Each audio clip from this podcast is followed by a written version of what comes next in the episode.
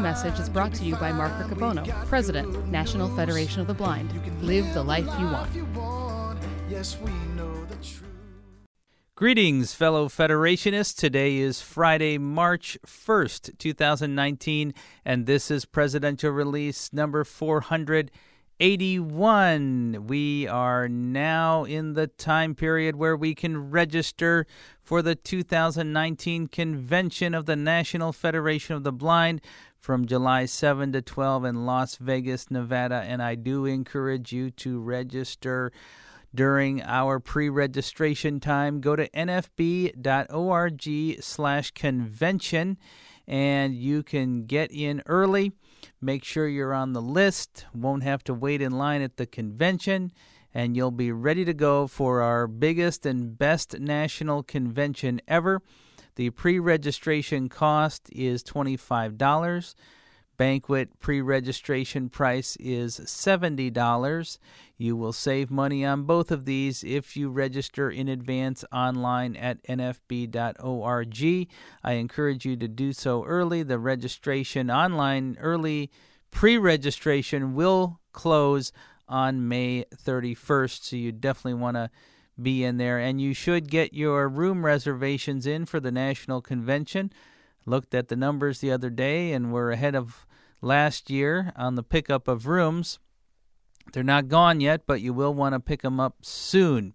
I look forward to being with everybody at our national convention, and I'd encourage you to bring your new membership coin with you to the convention. I'm going to have mine, and uh, we'll find some fun things to do with our membership coins at the national convention. I know we've been sending them out now to affiliates uh, whose spreadsheets are in, so hopefully your membership coin will be arriving soon. And if you're not yet a member of the National Federation of the Blind, I'd encourage you to join your local chapter.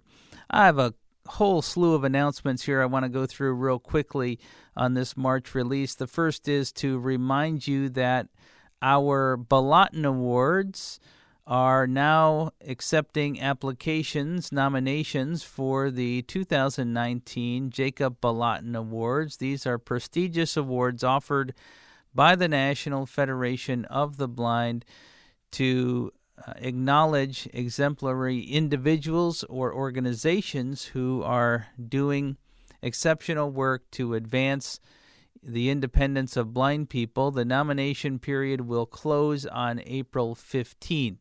So you should go to our website and get your nominations in. Even if you nominated a program last year or the year before that didn't win, I encourage you to nominate it again. There's only so many awards available. We need to continue to highlight the leadership that's going on and the innovation in the field of blindness. You can find this application process at nfb.org slash Bolotin, B O L O T I N. You may know that we have a podcast in the National Federation of the Blind. Our podcast is uh, hosted by our executive director for blindness initiatives, Anil Lewis, and the First Lady of the National Federation of the Blind, Melissa Riccobono. In February, our Nation's Blind podcast has been focusing on issues around blind parents. And that is so because it's a priority for us, but also because we're getting ready to launch a new podcast specifically for discussing issues related to blindness and parenting. This is the Blind Parent Connect podcast. And so our February podcast was a an introduction to the new podcast. I'd encourage you to check it out and use it as a resource to refer blind parents to or prospective blind parents. You can find more information about our work related to blind parents and to protect the rights of blind parents at blindparents.org. Last month on the presidential release, we talked about the fact that the President of the United States had signed the instrument of ratification for the Marrakesh Treaty. Uh, that instrument was deposited at the World Intellectual Property Organization on February 8, so now the clock is ticking for the United States to be officially part of the Marrakesh Treaty work. After 90 days, it's official, so on May 8, we'll be able to uh, have that piece of the work completely done. We've written extensively about the journey of the Marrakesh Treaty and bringing it into reality in the March issue of the Braille Monitor. I'd encourage you to take a look at it if you're not familiar with our work. By the way, the Braille Monitor is our flagship publication, and we make it available in in print and in Braille and electronic format. If you're not receiving the Braille Monitor currently, I would encourage you to sign up and to read the Braille Monitor on a regular basis. We publish a lot of information. I took a glimpse at, at March here before coming over to record the release, and there's a ton of stuff in there that uh, is useful and important to know. So, I'd encourage you to get on the list to receive the Braille monitor, whether it's via email or uh, through Newsline or some other means. If you want it in Braille, we'll send it to you that way. And I encourage our chapters to talk about uh, the Braille monitor. And most importantly, I also encourage you to contribute articles to the Braille monitor about things you're thinking about, things you're working on in your chapter, concerns that you have, ideas look at the monitor and you'll see the kind of articles that we publish, and we'd love to have more content from local chapters. In addition to the Marrakesh Treaty and our Washington seminar issues, we continue to work on a number of important policy issues beyond our primary legislative ones. And just in the last week, we've transmitted three policy letters to the government that I wanted to call your attention to. You can find them on our website. The first is regarding the National Library Service for the Blind and Physically Handicapped. I have strongly urged the Congress to appropriate funds to give the National Library Service a permanent building in Washington, D.C., and one that is close to the Capitol, especially close to the main Library of Congress. The National Library Service is part of the Library of Congress, but it's miles away in a rented building in a part of Washington, D.C., that most people don't get to. We believe that the National Library for the Blind should be right out front uh, should be a showcase, and that this country should be proud of what it has done to make materials available in Braille and other formats to blind people. So we've urged the Congress to do this.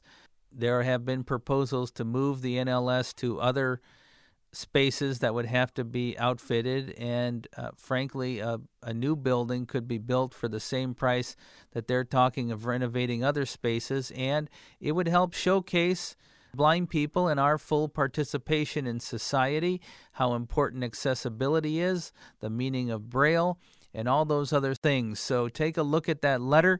There will be some opportunities very soon. We'll, we will want you to call members of Congress about this issue. Secondly, we've transmitted two letters to the Food and Drug Administration regarding uh, blood glucose monitoring systems and their accessibility. I know that's a concern of, of many of our members, so you'll want to take a look at those. We are working not just on the legislative front, but on the policy front to advance the rights of blind people eh, through our governmental systems. There's a lot of activity coming up in May for the Federation. We have our Jacobus tenBroek Disability Law Symposium, which will happen here at the end of the month. We're expecting in 10 or 11 days to start swinging hammers and other things around here to begin our remodeling project. And of course, the first thing in the remodeling is to to demo the current space we have. So we've almost completely emptied it out, and we're getting ready for the real construction to start in the next couple weeks. I also want to remind you that we're accepting applications for our STEM EQ summer program for blind youth. And also, we now have applications available for the Braille Enrichment for Literacy and Learning programs across the country. Those are available on our website.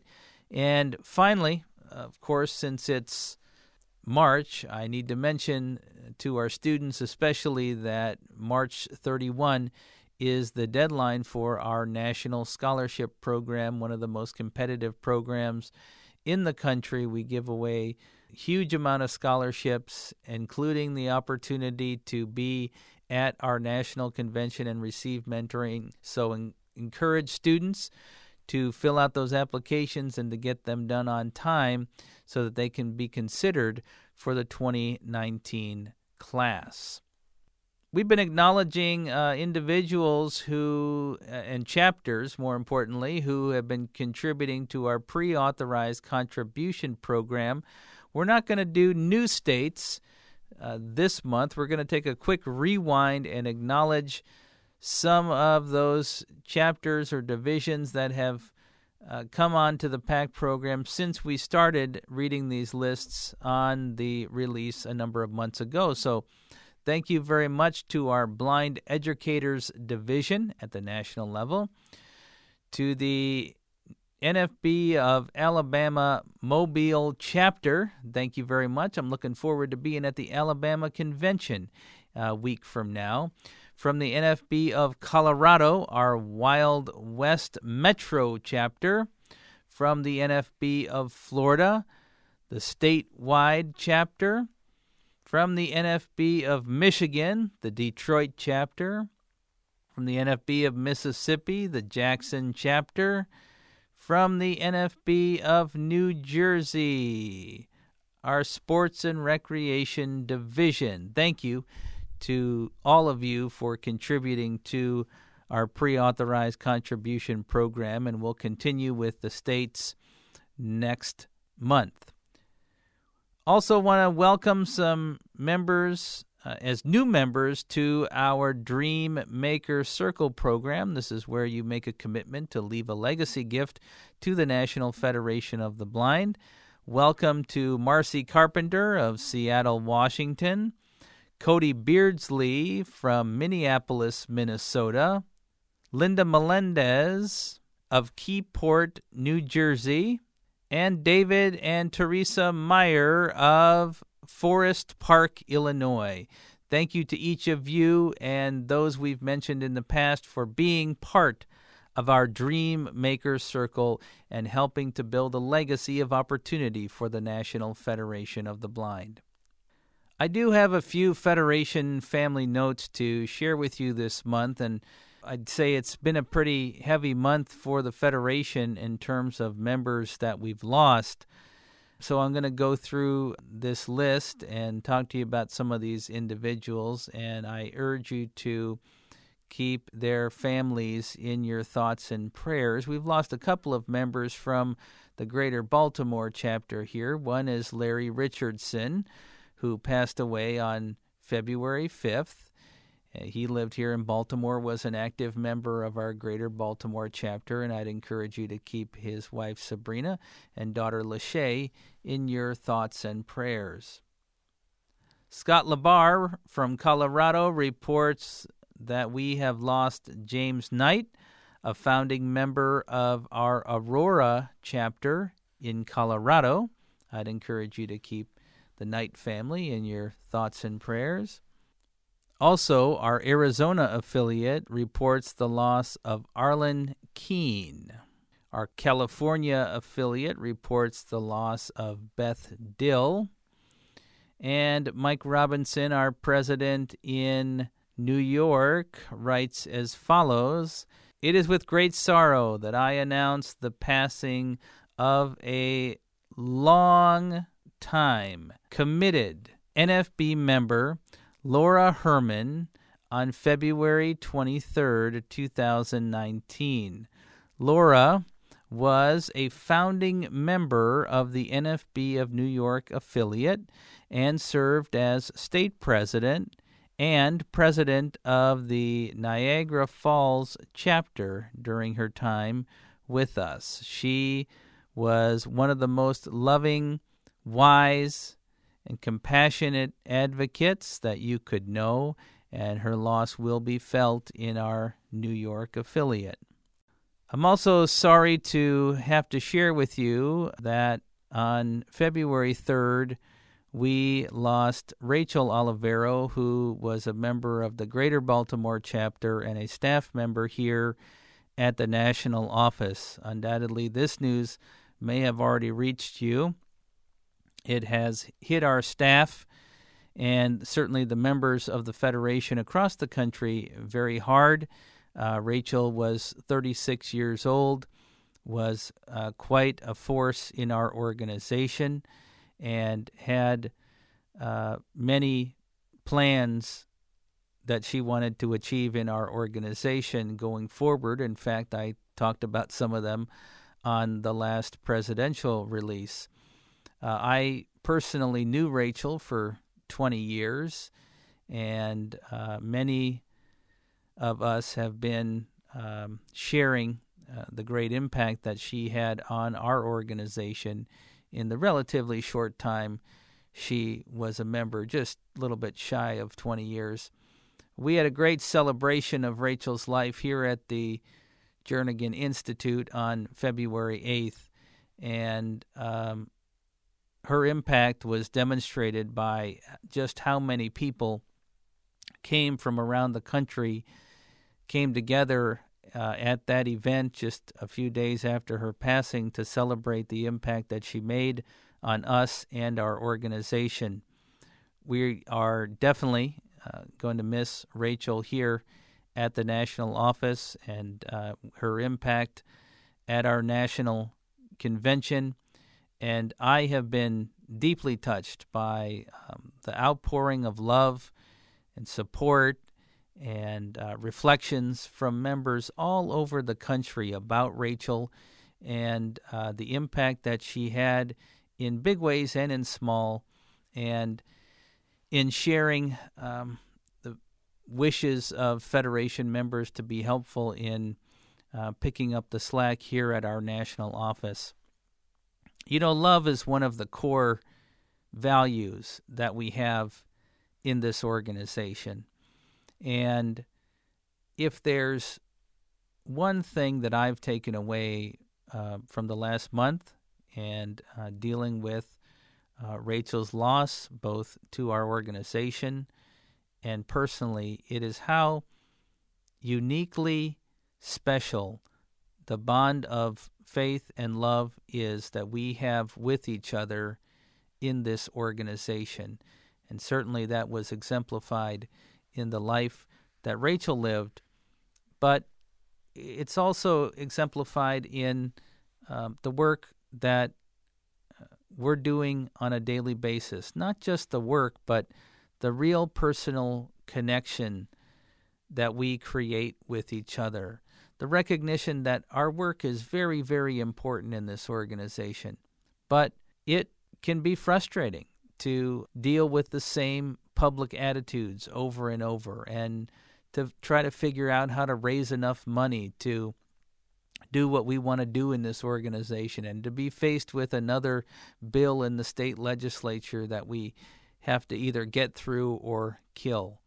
The thing that makes it all worthwhile, that makes the real struggle that we have tolerable, is the tremendous pool of hope that we share with each other in this organization by knowing each other, by caring for each other, by making sure that we have each other's back. And so I want to express to all the members of the Federation, uh, in, in really Rachel's honor and, and all of the members that we have lost, a thank you for the personal things that you do that probably go unnoticed by many but are definitely felt by those blind people who you reach out to to pull them into this federation family that we have. I think it's a great honor to be part of this family and to have the love that we share together in this organization. It's really hard to lose great members of ours in all of the places uh, where we have loss.